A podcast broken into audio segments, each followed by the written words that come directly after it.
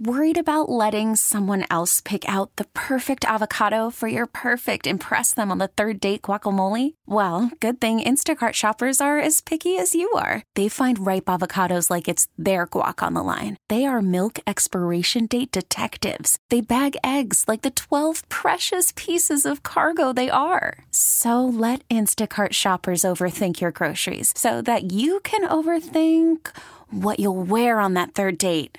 Download the Instacart app to get free delivery on your first three orders while supplies last. Minimum $10 per order, additional term supply. This episode is brought to you by Progressive Insurance. Whether you love true crime or comedy, celebrity interviews or news, you call the shots on what's in your podcast queue. And guess what?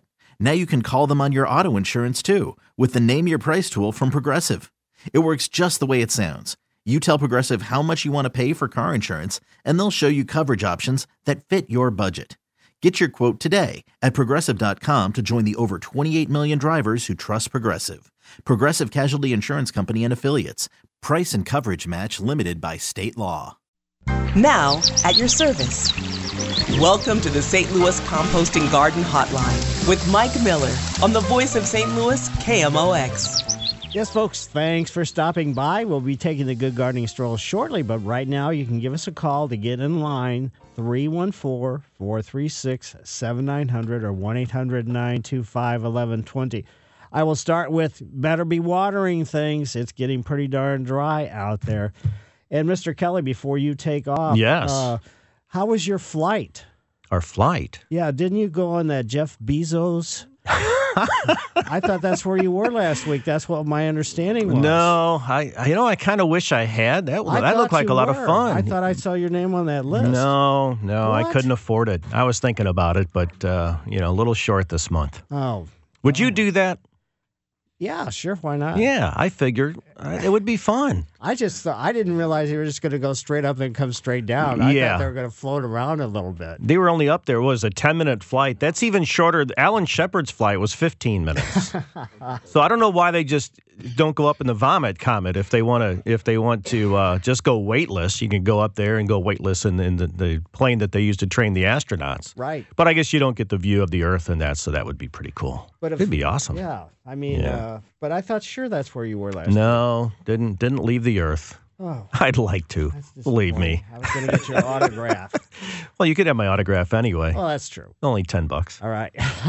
Thanks, Brian. you bet It is Saturday morning, and we can get together and discuss whatever's going on in your landscape. So, uh, got any questions, concerns about whatever it happens to be outdoors, or it doesn't have to be in your landscape? It can be your house plants as well. And hopefully, you'll use the information I'll share with you and uh, make a really good, solid decision on making the final judgment on what what action you want to take. And by the way, this is your show, and I appreciate you inviting me into your home car or wherever you happen to be listening. Another very important player in the game is Alex. He's producing, he answers the phone, he pushes the buttons, and keeps me from going crazy. Anyway, I'm Mike Miller. I've been hosting the Garden Hotline since 1994, and I can come to your home and do a landscape consultation if you'd like for me to do one. I call it a walk and talk. You can go to my website, mikemillerdesigns.com. On the homepage, there's my email address and phone number, and that's where I can be reached. This past Wednesday, wonderful. Ellenwood in Clayton. This house was just absolutely spectacular as far as the amount of varieties of plant material and everything else. And when I find out that there was the lady that lives there pretty much does most of the work herself. This just seemed incredible. It was just uh, a tour de botanica. Let's put it that way. From the front yard around to the backyard and the sculptures and all kinds of other stuff. So that was really enjoyable. And then today, after the show, I'm headed out to Town and Country where I'll meet with the people from Sunset Landscape. And we're going to be looking at a house out there that they're looking at uh, taking care of. So, anyway, the Good Gardening Stroll is brought to you by St. Louis Composting, 636 861 3344. I'll tell you, it was a perfect sunrise as far as the really orange ball. So, the, the fog or clouds or whatever that was that created that impact, you don't get to see that all that much, but it was really nice to be up that early and be able to see that. So, I headed south on Highway 30 or Gravois, if you want to call it. And there as I got to this valley, I looked to the right. Grant's Farm, all right. And then what I did is I went over to the other side of the road, south side, and that's Grants View branch of the county library system. And I par- when I parked in the back, where that's where all the parking is, I was greeted by a huge amount of juniper berries on this on all the junipers, upright junipers they have in this uh, area is just unbelievable. The amount of juniper berries that are on there, and spectacular hydrangeas. The white was so pure. The parking lot was really a botanical wonder in its own way. I didn't realize I had not really paid that much attention as we drive by or something like that, but it was really striking. But I was heading for the community garden, and the signage explains what a community garden is. Another sign reminds look, don't pick. These are all raised beds, and plantings include all kinds of. I, I should have probably kept count on the different varieties of tomatoes that are being grown. There was asparagus, there's zucchini, there is some sunflowers that are not necessarily huge as far as height goes, but the base at the, of the stalks at ground level were three to four inches. They were huge. There was flowering corn. There's a nice bench there and a picnic table as well. There's all sorts of herbs planted in all these various raised beds and uh, a shed at the end of the area where people can store things, I'm assuming.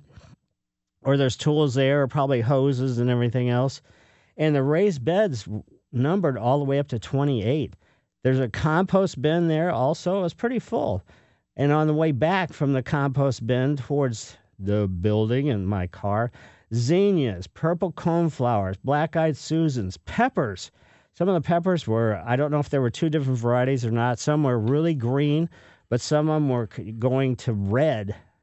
And so that was really kind of nice. There was one variety of tomato that I noticed that still had the tag or the name tag on it. It was called Black Krim. And there's all sorts of onions. As you know, I, how I feel about onions. There's giant onions and regular onions as well. Petunias, begonias, arugula, annual salvia, ever bearing strawberries, because they were still, how do I know they're ever bearing? Because they were still in flower. The June bearing ones have already finished and would not have any flowers on them. There was uh, lettuce, sweet potato vine, numerous structures to help support varieties of plants. Robins were singing, crickets were chirping or chattering away. It was a perfect day to mingle in Grants View Community Garden. And the sponsors are Aetna, Gateway Greening, and St. Louis County Library. So it was a nice, mellow day in the community garden. So Mike Miller, KMOX Garden Hotline, back after these messages. This is the St. Louis Composting Garden Hotline with Mike Miller on the voice of St. Louis, KMOX. Yes, folks, 314 436 7900 or 1 800 925 1120. We do have some phone lines open if you do have any questions or concerns about your plant material. Let's start off in Mary's yard. Hi, Mary. Hi, Mike. Uh, thank you for this service. Uh, I have uh, four crepe myrtles that are. Uh, I thought they would. I thought they were. They were goners, but they uh, have revived, and um, a few of them um, are has some blooms on them, not many, but it's the Delta Jazz is the variety.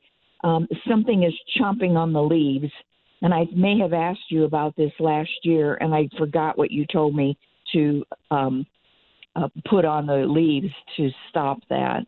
Well, the best thing to do is go out there and try to find out what it is. Do you know what a Japanese beetle looks like? I do not. Okay, no, it's kind of a fairly small beetle and uh, could be on the underside of the leaf, and they have a bluish green, really shiny look to them. So my guess okay. is it's Japanese beetles.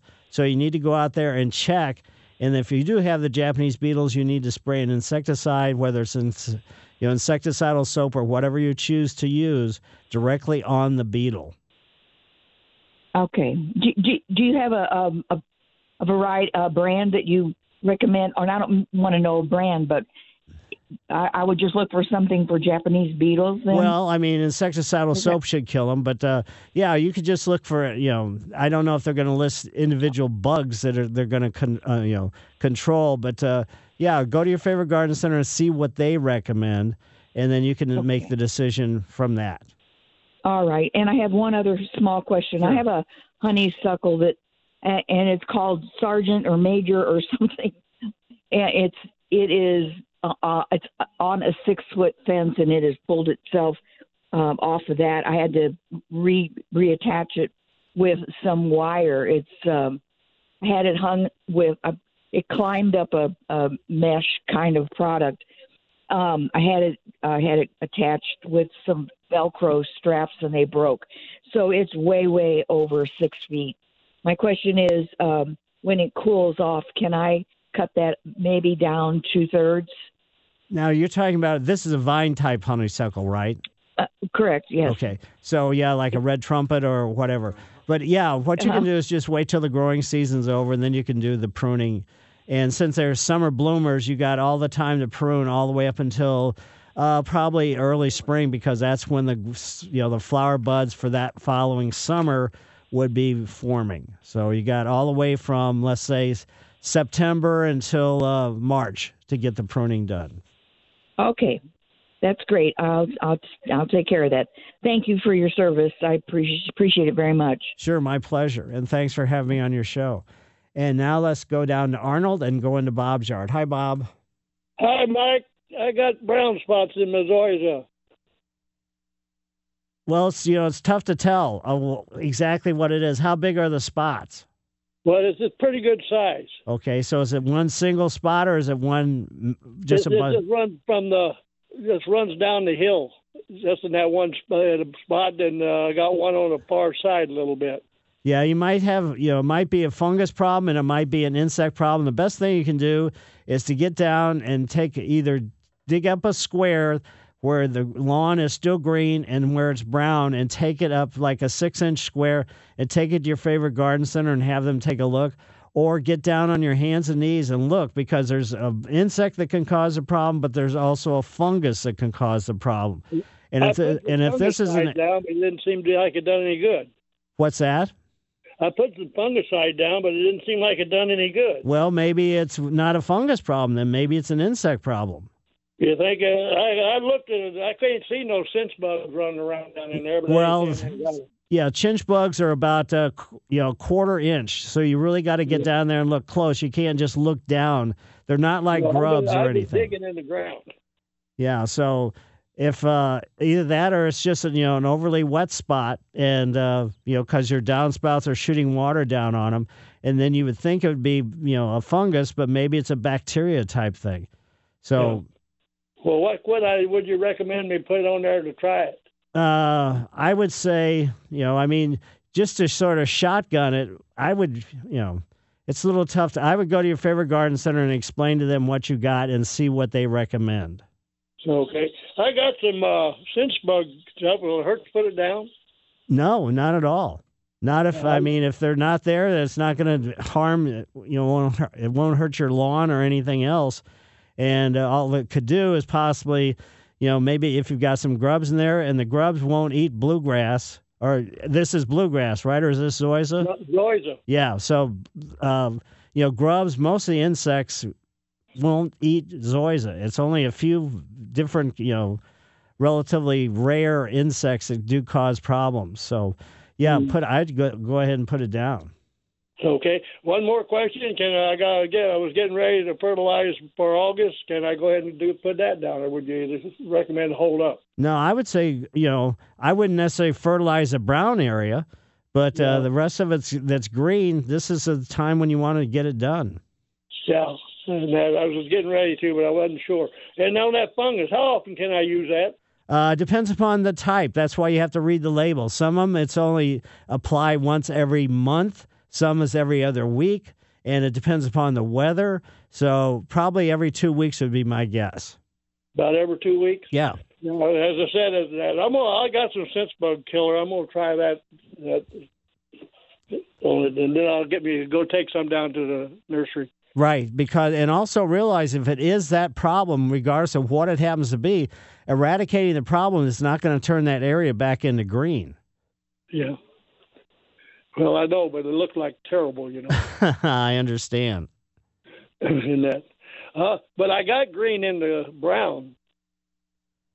You can see the green leaves, Right, green blades. Okay. blades. I mean, So it's just, I mean, uh, it's just, I mean, lawns here. This is the worst, pri- you know, probably the worst place in the entire country to grow lawn because of our weather circumstance and everything else, and transition zone where cool season and warm season lawns grow both, and that's where the trouble is.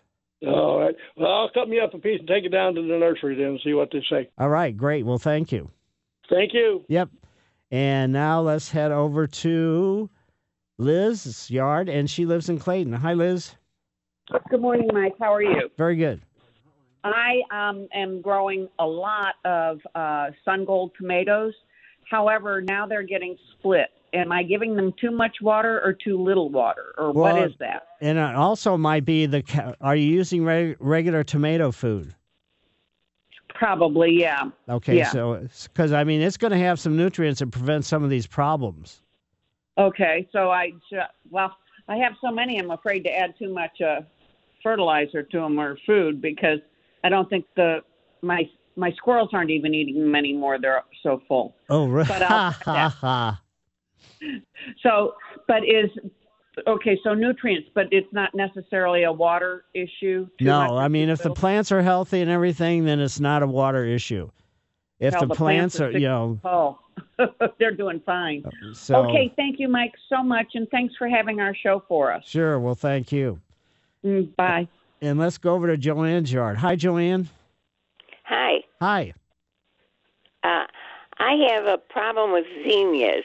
I have some in a pot on my patio, and uh, they've been look. The leaves have been looking kind of wilty, and they have like a a, a, a, white uh, film on the leaves. Uh, I don't know if that's is that called powdery mildew or something like that. You're absolutely right. It's powdery mildew. It's more of an aesthetic problem than anything else. So it, it doesn't really over doesn't overly affect the actual production of the zinnia flowers or anything along that line. I see. I, what causes that? Uh, it's it's an airborne fungus. I mean, lots of different plants get it, perennial wise, annual wise. I mean, lilacs get it too. So it's just one of those kind of chronic problems every year that you're going to ex- experience. Not necessarily. I've never had it before. Uh, you know, I've had zinnias before, and they never had that problem. So Well, I this- just didn't know. Yeah, this year the weather was just perfect for right in your yard where these are growing in their pot. I see. And is there anything you can do about it? Not as a preventative, there really isn't. Okay, just put up with it. exactly, unfortunately. It didn't seem to affect the flowers themselves. Right, It's just the leaves that look like that. Right. That's why I said it's more of an aesthetic problem than it is a physical problem that impacts the plant material in general.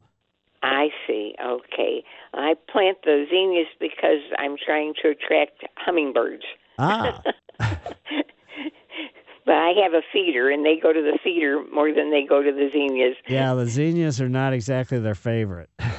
What what would be their favorite? uh, plant wise, let's say like, well, I don't know if you have shade or shady area or anything like that, but I have in the sun, I have lantana, and uh, it's kind of a shrubby type perennial annual type thing. And that's about, I don't have a, a hummingbird feeder, but that's the only plant I see them going to. Oh, Uh, what is the the name of that plant? Uh, lantana, L A N T A N A. Okay. Well, see, maybe I'll see if I can get some of that. And I'll well, I thank you- you very much for your help. I appreciate it. Sure, and I'll tell you another plant that I used that, that I'm not growing this year that I grow a lot is hyacinth, H Y C I N T H, hyacinth bean, B E A N vine, V I N E. It's an annual vine, and uh, it's in the pea family. Spectacular, you know, purplish flowers that the hummingbirds love, and then it gets purplish bean pods if they- Oh, when they get pollinated. Okay, hyacinth zena. Hyacinth bean, B E A N, Oh, V E B. A N. Okay. B E A N, like a brother, and uh, then hyacinth, and it's a vine. Okay, fine. Thank you. Sure, my pleasure. Mike Miller, KMOX Garden Hotline, back after these messages.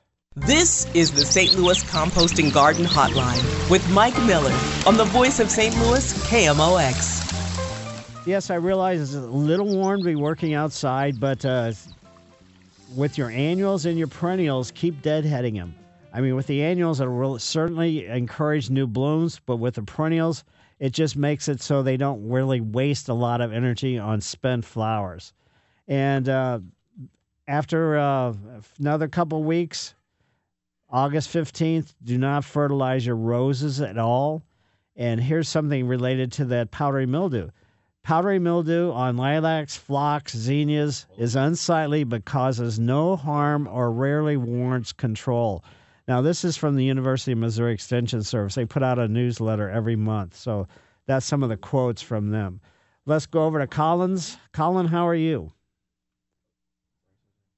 Good. Go ahead. Yep. Yeah, I've got uh, two questions. One, uh, I've got bottom rot on my tomatoes. The tomatoes are six foot tall and loaded with tomatoes, but as soon as they get ripe, the bottom third of them are just black and rotten. Right. What you have is the fertilizer you used did not have calcium in it. So blossom end rot is a result of no calcium in your fertilizer or in your soil. Okay, that was cow manure. Ha ha. No, won't won't have calcium. What's that? It won't have calcium. Okay, so how do I add cal? Just can you get granulated calcium there? Yeah, I guess you could, or just get a fertilizer specifically for tomatoes because it's going to have calcium as part of the micronutrients. Okay. My second question is: We have a tulip poplar tree uh, that last year the leaves turned black and and and kind of a moldy look on it. Right. And it nearly looked like it was dying. It's come back out this year. Is that something that will happen again? It could. What that was is you have an insect, probably like aphids, feeding on it. And as the aphids stick their, let's say, proboscis or needle nose in there to sort of drink the sap of the leaf, when they pull it back out, it leaves a little dewdrop. Now, that dewdrop then gets, it can get moldy. So that's what it is a result of insects being on the leaves of your plant and causing this to happen. Okay. Just need to be sprayed with something? Or? Yeah, or they, I mean, I don't know how big the tree is or anything else because it's pretty difficult to you know spray big trees, but Right. it is related to insects feeding on the leaves, and it doesn't. I mean, they're going to hurt the leaves to a certain point, but that's what causes this black fungus stuff on the on that particular pick, particular tree's foliage. Okay. Thank you very much. Sure, my pleasure. And now let's see, where should we go? Let's go over to O'Fallon and go into Barbara's yard. Hi, Barbara. Hello. Hi.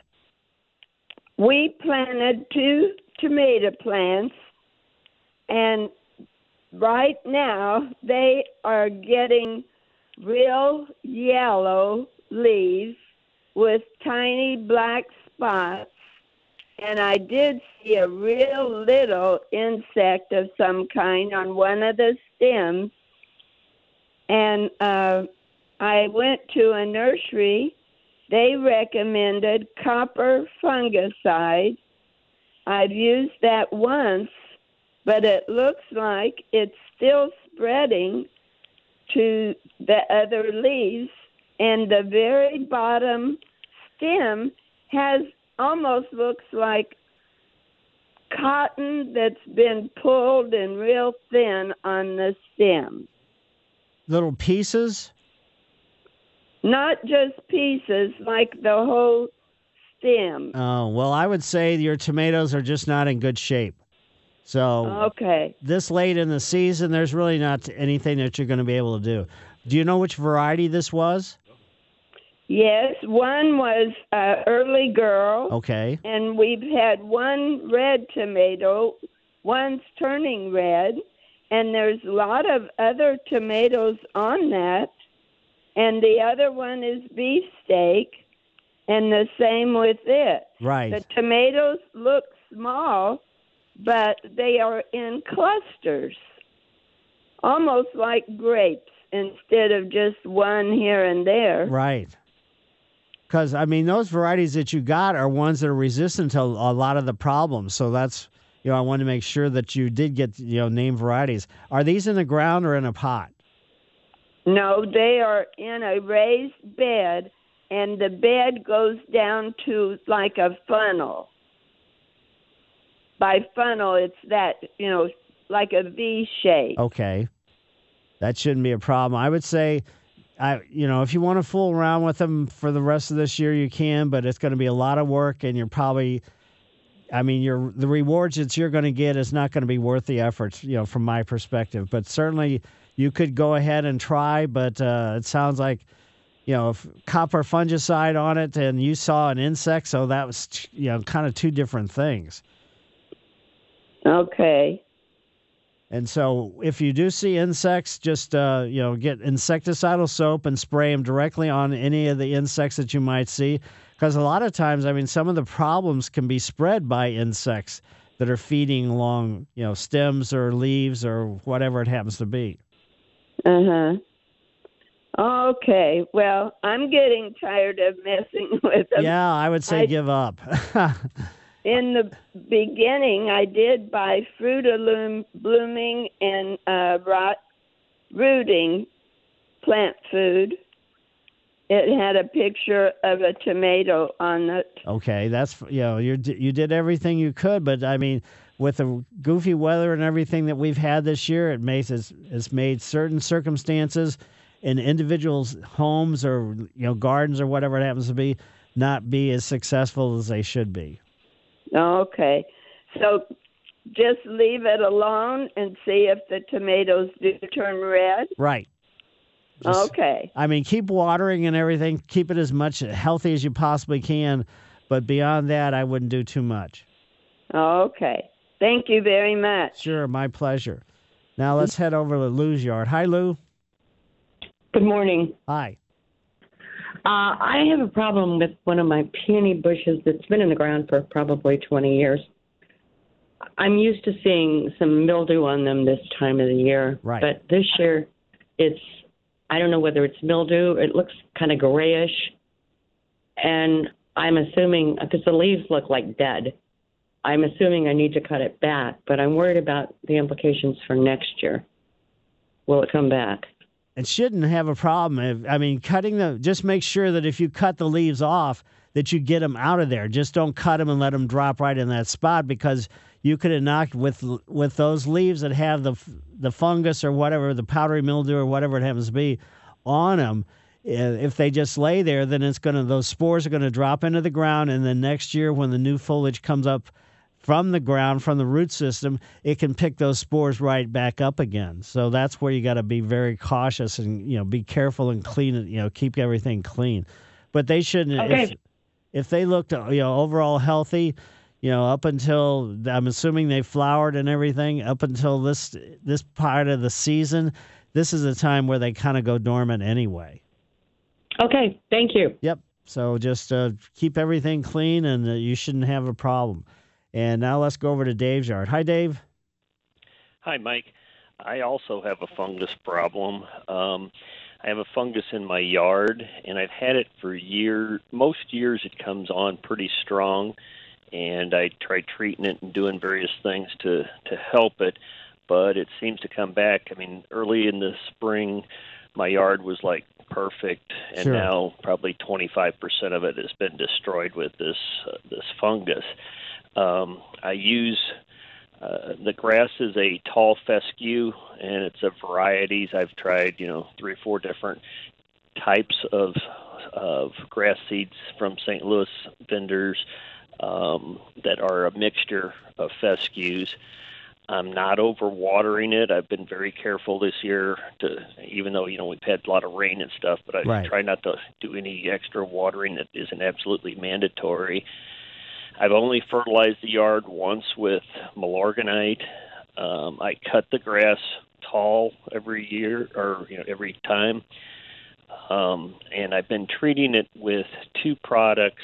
One is the Scott's DiseaseEx, and one is the BioAdvantage Fungus Control.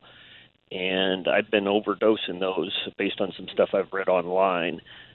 Do you have any idea what I can do that I haven't already done, or what I can do to prevent this from coming back next year. Yeah, if you've had a, a history of this going back multiple years now, as far as these fungicides, how often are you re- applying them? Well, uh, every two to four weeks. Boy, you're doing everything that you could or should. You know, so that's I know. I, I've been researching it, and I've been trying to hit it with everything. Right. It's all. Does the fungus like live in the soil? I know in the past I've had like impatiens that were killed by a fungus, and I couldn't plant there for you know five years or something. Right. Does Well- that? I mean, that could be a possibility, but uh, have you ever core aerated? Yeah. So you've core aerated, put some compost down. You've done everything you possibly can. Uh, to me, it sounds like this particular spot in your lawn is just overly compacted, and you know, I mean, when you mow or anything else, the blades sit there. They kind of re-inoculate it for next year. I'm assuming you're dethatching. You're doing everything you possibly can. I haven't dethatched. Should Oh. I do that? I don't really have a lot of thatch, but I haven't dethatched. Well, I would still give it a you know you don't have to get a machine or anything. Just use a leaf rake and really you know rake it heavy, especially the area that's has this damage. If it's in the same spot year in year out. Yeah, it's pretty much spread across my whole yard, Oh. and my neighbors don't have it. so now my neighbors don't have the greatest grass, and I had really nice grass, and obviously it goes to the you know the the nicer stuff gets it hit first. But sure, absolutely. um, so uh, can if I do like a soil test, can they detect anything? I've done other soil tests, but should I do a soil test of the areas? Well, it wouldn't hurt because what that's going to do is going to show you maybe you have a, a high level of you know potassium or a high level of this or a high level of that, or your pH may be a little bit high or might may be a little bit low. So it's going to show you some of the background information of what's going on in the ground right there and or throughout your entire yard. But you know, Uh-huh. I mean, what you're experiencing is what people do with cool season lawns is they always look great, you know, when the weather's cool, but then they start going down, potentially going downhill. And even though the fescues are more resistant than some of the others varieties, but uh, still they have their own problems. Yeah. Is there any other variety of? I mean, I've liked the the narrow blade, but maybe I just can't handle that. You know, is there something else I should be overseeding with to kind of get something else in there besides you, it? fescue blend is the best thing you can do. Okay. Okay. So maybe dethatch it lightly this fall Right. and do a soil test. Right. If I'm if I have like too high a I don't know, whatever pH. New, yeah, pH or whatever. Is that make things like this happen more likely? I mean, you know, does that yeah, it kind of sets a stage up where, and especially if you have a history of, of it. Yeah, yeah, I definitely have a history. I mean, one year about took the whole yard out. Whoa. Um, now I wasn't treating it. I, you know, I hadn't been in it as diligent in those years as I am now, but it's it's still really bad. So let me try those two things. All I appreciate your help. All right. Thanks, Jason. Okay. Mike Miller, KMOX Garden Hotline, 314 436 7900 or 1 800 925 1120. This is the St. Louis Composting Garden Hotline with Mike Miller on the voice of St. Louis, KMOX. Back to the phones we go, and let's go over to Jason's yard. And Jason lives in O'Fallon. Hi, Jason. Hey, good morning, Mike. Thanks. I have a hillside that faces the sun, and I had a bunch of little holes in it, looked like little caves or something. And I thought, I don't, I don't know what they were frogs or what. Um, but I think now that they may be voles or you know field mice.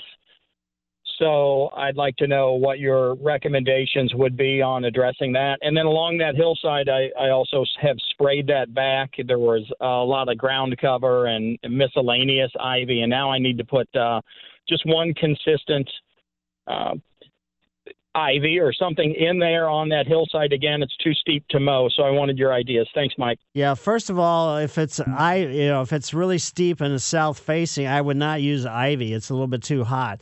It can handle it, but it's not going to do all that well. I'd take a look at something called liriope or monkey grass and get the variety spicata. So liriope spicata, it's a spreading type of ground cover It's you know pretty invasive and everything else. Either that or some of the varieties of sedums, S E D U M. There's several different varieties of sedum. But these holes you're talking about, I don't know if you stuck a you know stuck anything down into the hole to see how deep they were, because it may not be you know. I mean, if it was mice or voles or something, and you say there's a considerable amount of them, you would see them. I mean, it's not like they're going to sneak out and only go when you're not out in the backyard or anything else. And if that's the case, then you got some really smart mammals in your yard. But uh, I would say, you know, try to figure out what those holes are because they could be problematic for anything that you're going to be putting in there. And if you're going to do a new ground cover in this space, you're going to have to improve the soil. And I know that's going to be tough.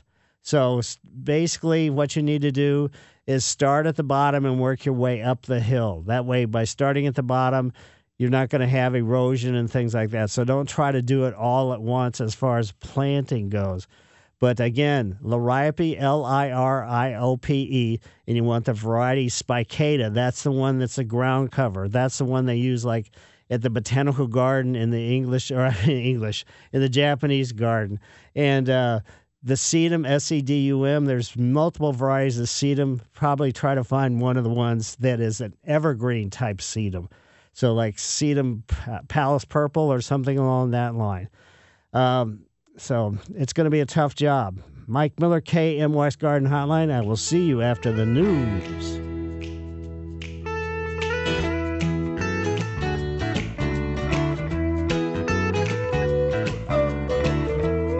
Now, at your service. Welcome to the St. Louis Composting Garden Hotline with Mike Miller on the voice of St. Louis, KMOX. Yes, folks, and it is a tip of the trowel hour, and I'll be giving that shortly. But right now, you can give us a call at 314 436 7900 or 1 800 925 1120 with your ideas, questions, concerns, or comments. And Mr. Kelly, before you take off, yes, can I ask you something related to the news? Yeah.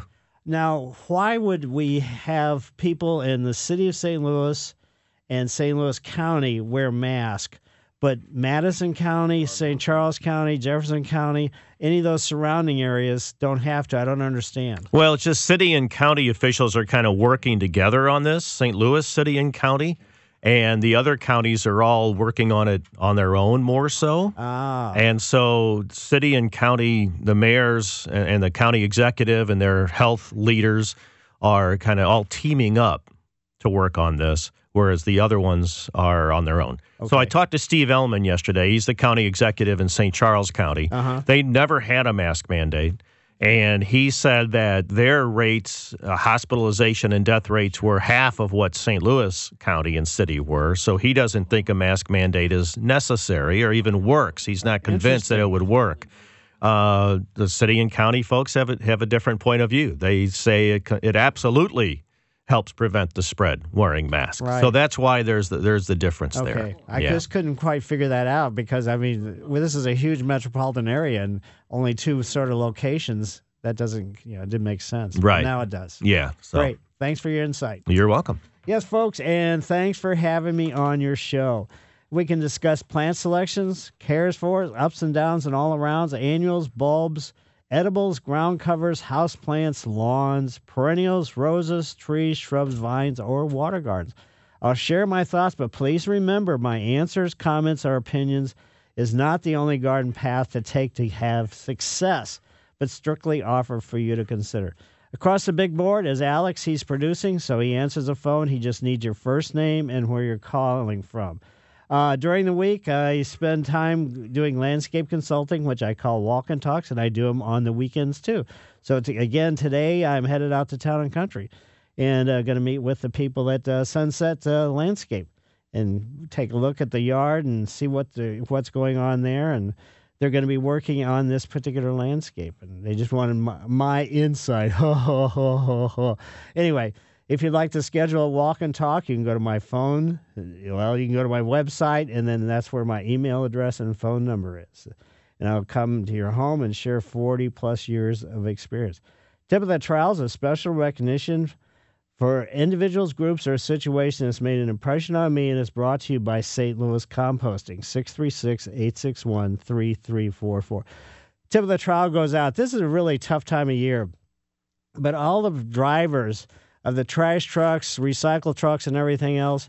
I mean, it is so hot and it's such a tough job. You know, I live in the city, so in the alley we've got all these huge dumpsters and everything else. But uh, tip of the trowel goes out to all the drivers for all the refuse department and recycling department and yard waste department and everything else. And uh, so, I mean, I admire these guys.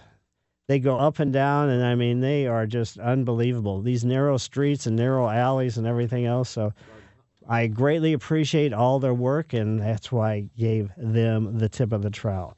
So let's go ahead and get a call or two in before we take a break. Let's go over to Jackie's yard. Hi, Jackie. Uh, hi, Mike. Hi. Um, I have uh, two 63 year old pin oaks in my front yard, and the one has those gall wasps on it. Right. Uh, what's the chance of me keeping them? Uh, well, I mean, you can just leave them, let them go. I mean, is I mean, it can be problematic from the standpoint once you get so many galls on it, it could cause some stress fractures, and then water can run down the, the limb or the trunk or whatever it happens to be and get into the let's say the interior of the of the tree and cause problems that way. I mean, there's injection systems, but it takes about two years or so after you get the tree injected before the actual chemical that you're having injected with uh, makes it to the top that could cause uh, some deterrence for you know the wasp and everything else. So I would say you probably it's it's to roll the dice. Let's put it this way.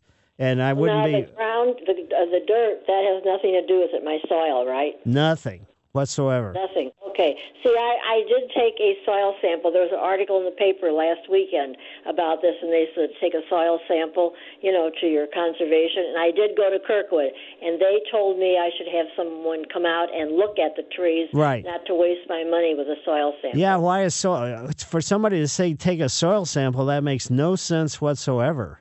Yeah, that was in the uh, gardening question and answer of last Sunday. Oh, really? The botanical garden. Ah, Yeah. ooh, pu. Yeah, yeah. They they said uh, your your best uh, best thing is to uh, go and get a soil sample. Yeah. Oh my, Uh, yeah, right. So that's sad. I, I thank you very very much, and uh, I was listening to you many years ago when you had your your problem, and Oh, um, my I'm glad you are healthy. Oh, but my seizure. Yeah, I still take uh, medicine for my epilepsy. Well, I'm glad, and I listen every uh, Saturday. I'm 88 years old, but I was listening when that happened that time. So, Wow, that was a long, long, long time ago. So yeah. thank you very, very much for every Saturday. Okay. Well, great. Well, thank you. Yeah, that was 1998. Ah, well, I I guess I'm still okay. No, I'm okay because I take my medicine. As much as I hate medicine, but anyway, let's go over to Kathy's yard now. Hi, Kathy. Hi. Um, I have several pockets of my yard that's hard to get my mower in. So I was thinking that I would put bulbs in this fall that come up in the spring and just have that vegetation there and wondered your thoughts on that and what your tips would be. Well, you can put bulbs there, and they will come up and they will flower and they will have foliage, but then that dies off. I thought the foliage would stay around quite No, you mean like for daffodils and tulips and things like that? Yes. Uh-huh. No, they last for a, probably after they finish flowering, maybe a, up to a month, maybe five weeks at the most. Oh, well, shoot. I'm still looking for areas, those little pockets that are hard to get to. Right. So, So just, I mean, realign your bed space, and that would certainly, you know, solve your problem. Um, make it so use your mower to find, you know, the nice easy curve, and uh, just improve that soil, and then you can put some ground covers, perennials, or you know, other things besides the bulbs in there, and then just have it filled with that kind of stuff. yeah. All right. Very good. I appreciate uh, your show and, and thanks for taking my call today. Sure, my pleasure. And now let's go over to Adam's yard, and he lives in Belleville. Hi, Adam. Hey, Mike. Good morning. Good morning. I've got um, a bunch of Irish iris plants, rather, in uh, in my backyard. Obviously, they're done flowering. I'm wondering how I can kind of trim back the foliage because they're really quite big and, and getting a little overgrown looking. Yeah, this is the time of year when you want to do it. You can cut them back, uh, you know, back to about three inches or so. The entire plant just kind of clear across the top. Exactly. So like give it a Okay. crew cut more or less, Yeah, yeah. Okay. Well, that's good to know. and that's all you Also really need to do. Nice. That's easy. I love it. uh, I also wanted to say thanks for the show. Uh, I've got uh, my raised bed mix from STL Composting just the other day, and my wife's like, "Where'd you get that from? And how'd you hear about it?" I'm like, "'Cause I listened to the Garden Hotline on the radio." She's like, "You're 29 years old. Why are you listening to gardening radio?" But anyway, That's a I good one. appreciate the show. It's, it's very insightful. Well, great. Well, thanks. Greatly appreciate right. it. Thank you so much. Yep. And uh, for anybody that has any uh, azaleas and or rhododendrons in your landscape, or holly, or any broadleaf evergreen, even boxwood, if you start to see pale green, the leaves turning pale green or you know almost to a yellow, what that means is your soil pH is bad. And what you're going to have to do is probably get a soil test done to find out exactly what's going on with the pH. That's the relativity of, let's say, vinegar versus uh, salt. So that's kind of the azalea is like a vinegar kind of soil, not a salty one. Lilac's like salty. Vinegar is for azaleas, hollies, and things like that. So you're going to have to make some changes as a result of that. Also, there are some insects that can cause a yellowing, but for the most part, it's usually the soil pH. So, Mike Miller, KMOX Garden Hotline, back after these messages. This is the St. Louis Composting Garden Hotline with Mike Miller on the voice of St. Louis, KMOX. Back to the phones we go, and let's see where should we go. Let's go over to Marty's yard. Hi, Marty. Good morning, Mike. Hi. I have a beautiful area of purple cone flowers. Um, they're the pink purple in color, Uh-huh. and some of them are turning green. The whole thing turns green, and in the cone part of the flower, there are things that pop out of it that look like small, uh, miniature little cone flowers. Is this a problem, or is there a disease, or what's going on with that? No, that's just a natural, you know, sort of process. Do I need to pull those out? No, they're fine. No. Okay, thank you. So, one question I have a bunch of cone flowers too, and some of the hard rains this particular year had really beat them down. So, I've had to put some supports around them to keep them more vertical. Did you have any Mhm. problems with that? Yes, I did. Yeah. I uh, have been propping them up Right. because the wind, especially a couple weeks ago when we had a bad storm, Right. really flattened a lot of them. yeah, exactly. So, Yeah. no, what's happening is just the process and why it's not happening to all, and it's just, you know, one of those quirky things that you never know what the answer is. Okay, know. well the pollinators love them, so Oh yeah. it's it's great. and then the finches right. will, you know, another month or so, the finches will be all over the place eating the seed. yes, yes. So it's you can walk by them and you can just hear a hum, Right. which is kind of nice. Right, exactly. okay. Well, thank you. Sure, my pleasure. And now let's go over to Russell's yard. Hi, Russell. Hey, uh, how you doing? Very Hey, good. my qu- my question is, I've got a Bradford pear, and last year and this year, for some reason, uh, during uh, at the same time, the leaves start to get uh, start to turn black in the center. Oh. Uh, and then, uh, like right now, I've lost about twenty percent of the, the the foliage on the Bradford pear. Right. Any Basi- ideas? Yeah, it's basically it's got a disease that's going to kill it. It's called fire blight, and uh, once it's inside, it gets in the vascular system. It's you know transmitted by various beetles and things like that from a tree that has a problem. Then they come to your tree and they can inoculate your tree with walking. You know where there's any kind of let's say fissure or crack or something like that where sap and then once it gets inside there's nothing that can be done for fire blight bradford Okay. pears crab apples several hawthorns lots of different trees get the fire blight and that's pretty much it you don't have to how- necessarily take the do you- tree How do you spell that? How do you spell that? Do you fire f-i-r-e? Okay.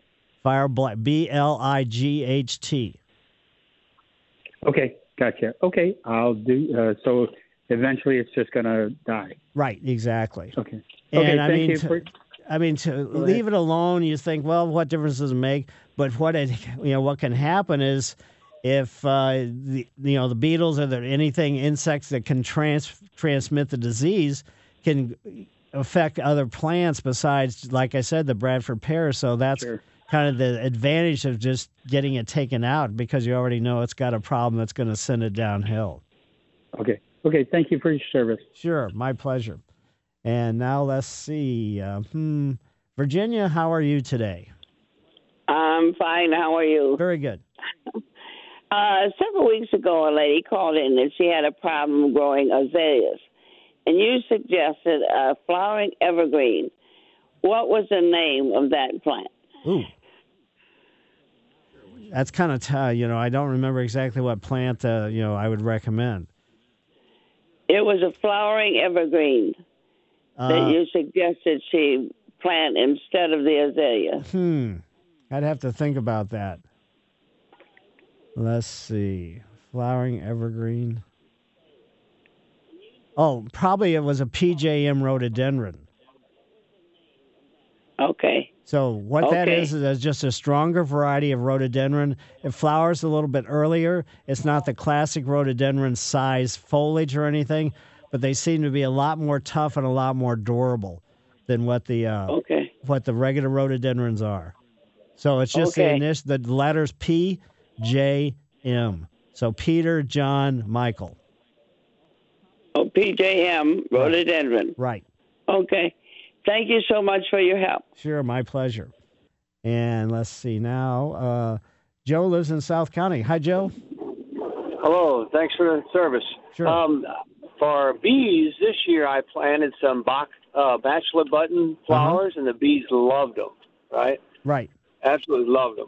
Uh, but I have a question about pineapple. I, I'm thinking about growing some pineapple, and uh, I was reading it. It's, it's pretty simple. Just cut off the top and trim trim the fruit off and plant it. But do I put it in a container? Do I put it straight into the garden? What, how, how can I do that? Well, it can't grow, uh, you know, it has to be in a pot and you have to bring it inside for the wintertime.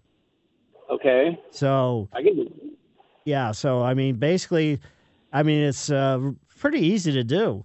I mean, you're not going to, I mean, let's, you can ultimately get a pineapple, but to get a pineapple that's going to be full size, edible, is probably going to be impossible. But it's kind of fun to watch them grow anyway.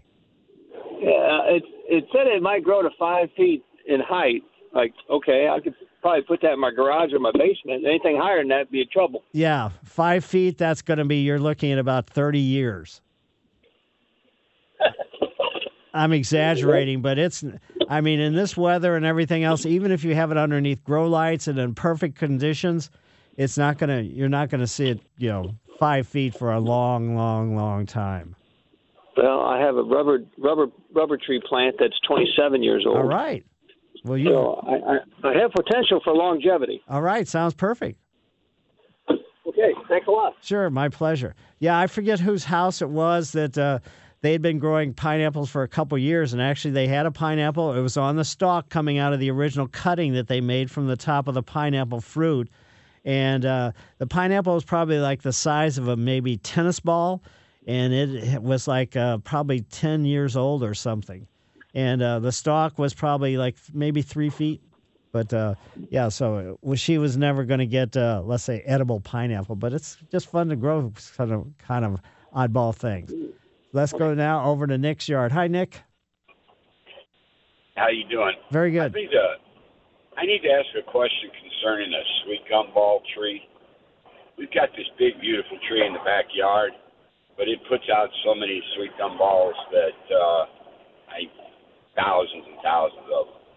Is there any way to sterilize that tree to keep it from putting uh, balls out or producing the balls? Basically, there's a product called Florel. It was developed in Southern California because they have a lot of olive trees as street trees, so they spray them to prevent the you know the olive trees from producing olives. So, but then they found out it worked on sweet gum trees. The problem is it has to be sprayed every year. It doesn't have a long-term impact. So, ba- when it's in flower, and you're probably going to have to have a tree service come out ahead of time, you know, while before the leaves even come out, and to let you know when it's in flower, because most people don't even notice that it's in, you know, sweet gums are in flower. but that's when it has to be sprayed. What it does is just interrupt that uh, pollination of the flower, so consequently you don't get any sweet gum balls for that year only. Okay, what was the name of the chemical? F L O R E L, Florel. Florel. And does it is it something you can buy locally, or do I have to have a tree service? Yeah, you probably have to have a tree service come because it got to spray. I mean, you got to spray the whole tree, basically. And you don't have a sprayer, I'm sure, that can get. I don't know how big your tree is, but it sounds like if you got a thousand sweet gum balls, you got a big tree. Yeah, it is a big tree. Yeah. So. All right. That answers my question. Great. It can't be stopped. Nope. Sorry. There's nothing you can that could sterilize a tree permanently, other than having it removed. And let's see. Now let's go. Well, yeah, let's go over to Glenn's yard. Glenn is from Steelville. Hi, Glenn. Hello. Hi. Uh, I had my yard sprayed last uh, spring, and uh, how long do I have to wait before I can put grass in there? What'd you have? You had it sprayed with what? Yeah, for weeds. Oh, basically, uh, depends upon what chemical they, you know, what chemical they use. But usually, it's any place between two and four weeks afterwards. Now, to put grass seed down this time of year is really kind of a waste of energy and everything else. You might as well wait for another, you know, month or so until mid to late August and put the seed down then. Putting Right. seed down during the heat of this summer, July, is really extremely difficult. Okay. Thank you. Yep, my pleasure. Mike Miller, KMOX Garden Hotline, back after these messages. This is the St. Louis Composting Garden Hotline with Mike Miller on the voice of St. Louis, KMOX. Yes, with your cool season lawn, in other words, your bluegrass or your fescue, mow frequently enough to compensate for the growth. So, what you want to do is set your mower a little bit higher and uh, probably like three and a half inches or so, and cut and mow enough where the clippings that after you mow are only about an inch. Then, if it's a non watered or stressed lawn, it may not grow at all this time of year. So, consequently, if it's not growing, do not mow. So don't set. Well, let's see. Maybe I can just set my blades low, my mower blade lower, and just cut it. Don't do that. That's going to cause major problems that you already have because it's not growing. Anyway, let's go over to Mike's yard. Hi, Mike. Hello. Hi. How are you? Very good. Hey, I got a question. I had the same uh, lawn service guy for the last three years, and I got zoysia grass. Could he be doing something that it's killing the zoysia? I mean, it, I got bare spots. Unbelievable now. Whoa. Well, I don't know. You know, I hate to say it, but uh, sometimes people mowing. Does he mow your grass? No, I, I do all the mowing, and uh, you know I do exactly what you say. I, I set my mower high. Nothing's changed in the last three years. Okay. They, probably he's not doing anything, and your zoysia may be just old, or also realize that when you mow your grass over these brown spots, you could be actually spreading you know this problem around because you don't. I'm sure you don't clean the underside of your mower after you mow. Exactly. So I mean, I that's that's a way that uh, you know a problem can be spread. I would if this guy seems like he knows what he's doing. Uh, I can't, you know, I can't really blame him, but I'm not there. I can't see. I don't know what he's put down or anything else. But uh, how old is your Zoysia lawn? Well, I've been there uh, 22 years, and I've added plugs throughout, you know, the years. Okay. nothing major. Well, I mean, you're doing everything you possibly could. So, and you're fertilizing it, correct? He's fertilizing. Uh, he does. He does all that. That's Okay. what I. That's what he does. Okay, so maybe you know might ask him what kind of fertilizer he's putting down, and you might get a soil test done just to see in relationship to the. What it'll do is it will tell you if you have extravagant levels of some chemical that you would be you know from the fertilizer. So he may be putting a fertilizer down that could be problematic from the standpoint that every time he's putting let's say a 5 15 15 down So the second two numbers, the phosphorus and potassium, if your soil is saying we've got a lot of that, we don't need any more, then he's got to change the formula that he's putting down for your fertilizer. Okay, um, I was actually was going to call him this week, and I thought, well, I'll just wait and talk to you first, and then call him. Yeah, but I mean, you can get a soil test done. I don't know where you live, but Belleville, there's a private company that does soil testing. So I live in Granite City. Okay, well, I'm. I don't think the By university. Belleville. yeah, University of Illinois, but uh, just look online for local companies that will do soil testing for you. Okay, hey, and I thank you very much. You have a great day. You do the same thing. And now let's go to Red Bud and into Jason's yard. Hi, Jason. Hi, Mike. Hi. Can you hear me okay? Yes. Okay, yeah. So the other day I was out mowing my grass, and all of a sudden I felt a pop, and then followed by two other pops, two two stings. Look back, and I I I, I want to say they were bumblebees. Um, so I wanted to see what the best. You know, we got some spray, but I, I hate to kill things, especially pollinators like that. Right. I just wondered if if you had any suggestions on. So they're in the ground, and and and I can't mow my yard now, so I I got to do something. I just wanted to see what your thoughts are. Uh, bumblebees. I don't. Do they live in the ground? Are you sure it wasn't a ground hornet? Was it maybe? Maybe it was a hornet. Right. My guess is probably a ground hornet. So if you can find the holes, I mean, I'm not saying you should, but you can inject some insecticide down into the hole. But I don't think bumblebees live in the ground. I could be wrong. Okay. Okay. But no matter what, in that case, if it's something that, whatever it is, if it's in the ground like that, uh, in order to mow, I mean, it comes down to you just you just got to get rid of them, right? Pretty much. I mean, they're ground hornets are vicious too. They bite and sting both. So that's kind of Okay. the, the bad side of those characters. Okay. Okay. Well, that's what we were thinking. The other question I had, real quick for you, Mike, is stumps. So we have probably about 20 stumps on our property that I, I'm trying to figure out the best way to get rid of them. And you know, I went on YouTube, and there's there's a hundred different ways. It sounds like you can do it. But in your in your experience, what's the best way to get rid of stumps? Basically, um, I mean, you're not going to accelerate the process that much to get rid of them.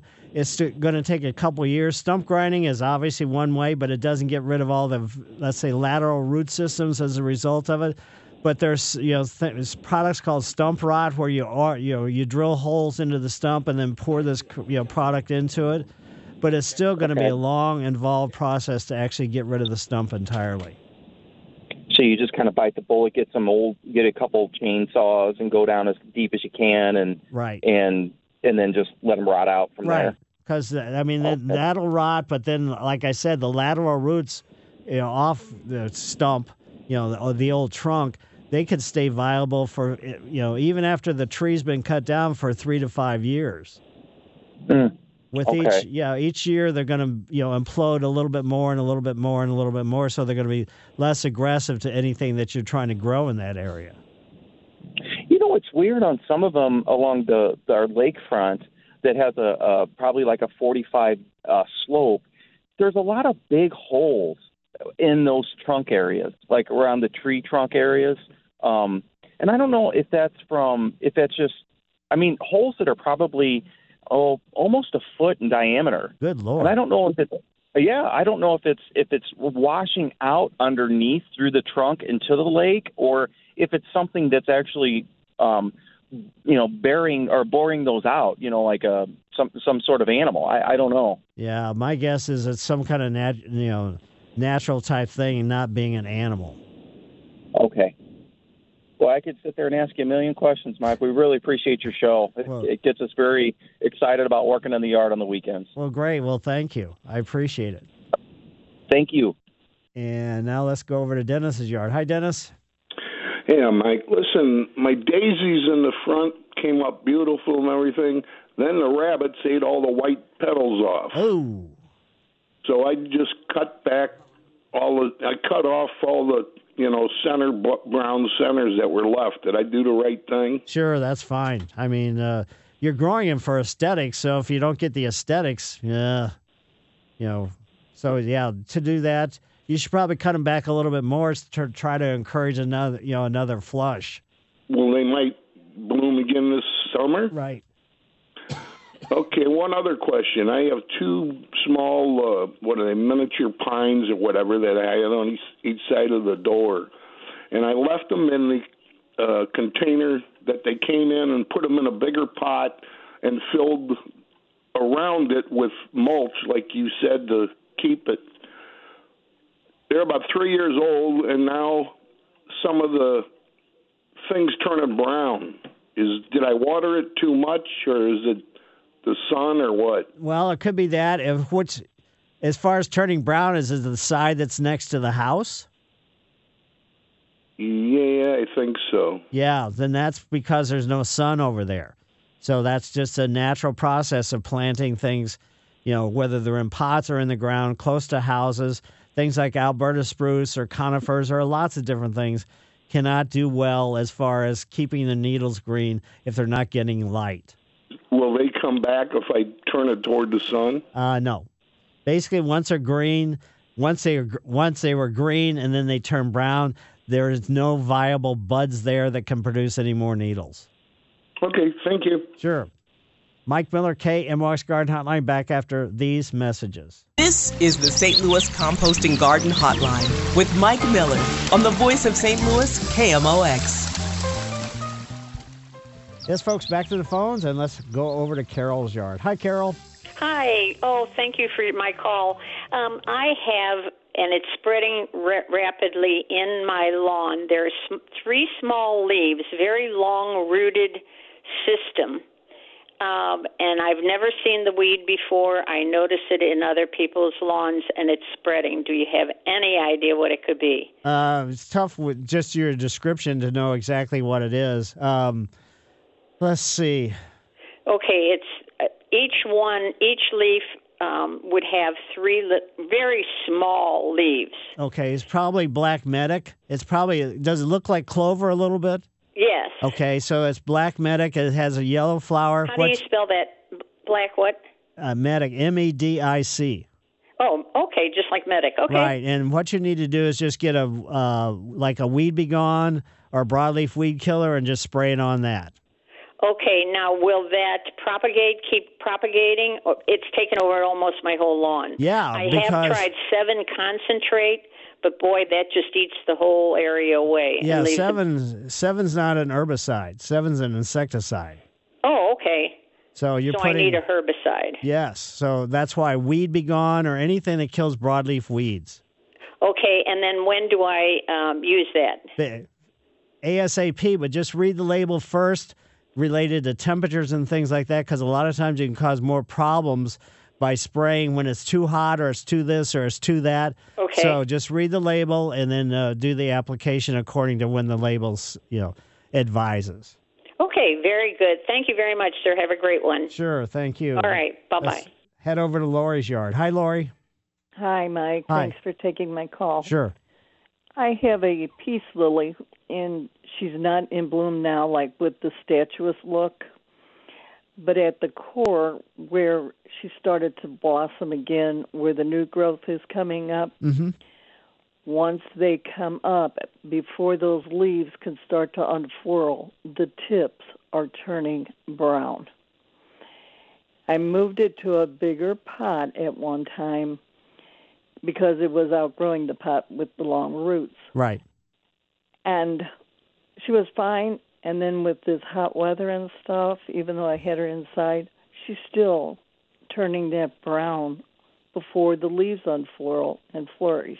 So you're talking about the petal, not the leaves. The white petal. It's not the petal. There is no there's no flowers on it. This is all the new growth that's coming Oh, okay. out of the ground. Right.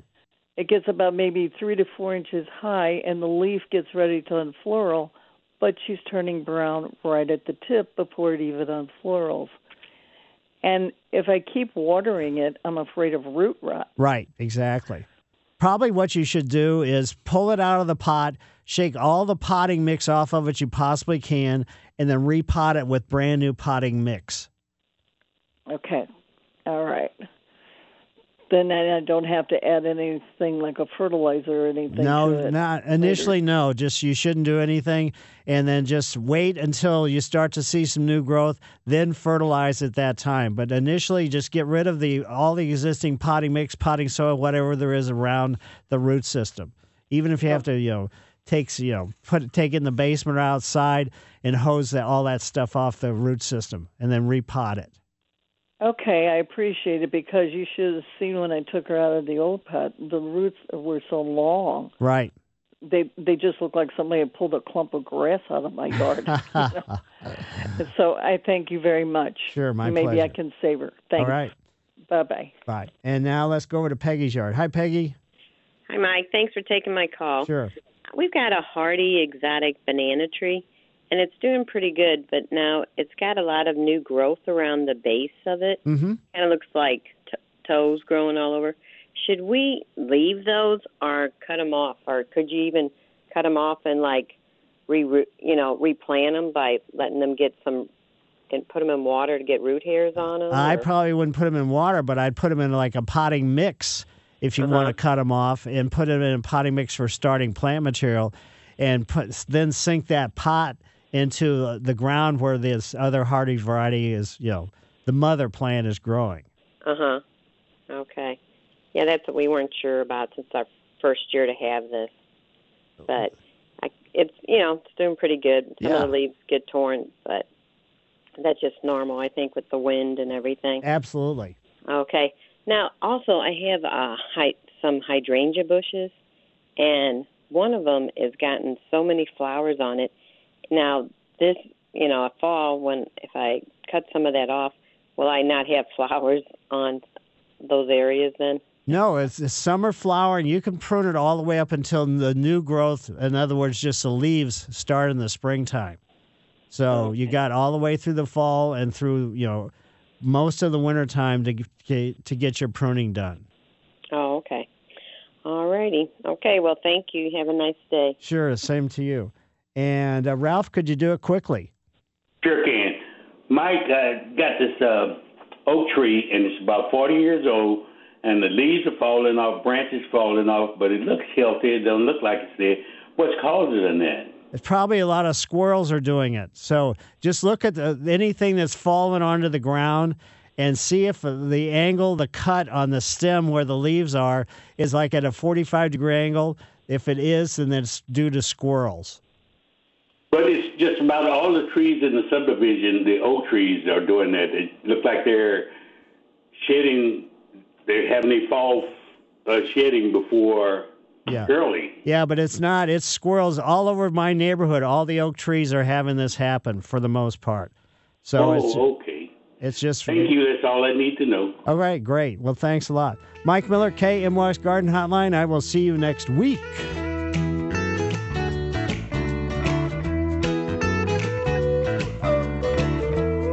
This episode is brought to you by Progressive Insurance. Whether you love true crime or comedy, celebrity interviews or news, you call the shots on what's in your podcast queue. And guess what? Now you can call them on your auto insurance too with the Name Your Price tool from Progressive. It works just the way it sounds. You tell Progressive how much you want to pay for car insurance, and they'll show you coverage options that fit your budget. Get your quote today at progressive.com to join the over 28 million drivers who trust Progressive. Progressive Casualty Insurance Company and Affiliates. Price and coverage match limited by state law. T-Mobile has invested billions to light up America's largest 5G network from big cities to small towns, including right here in yours. And great coverage is just the beginning. Right now, families and small businesses can save up to 20% versus AT&T and Verizon when they switch. Visit your local T-Mobile store today.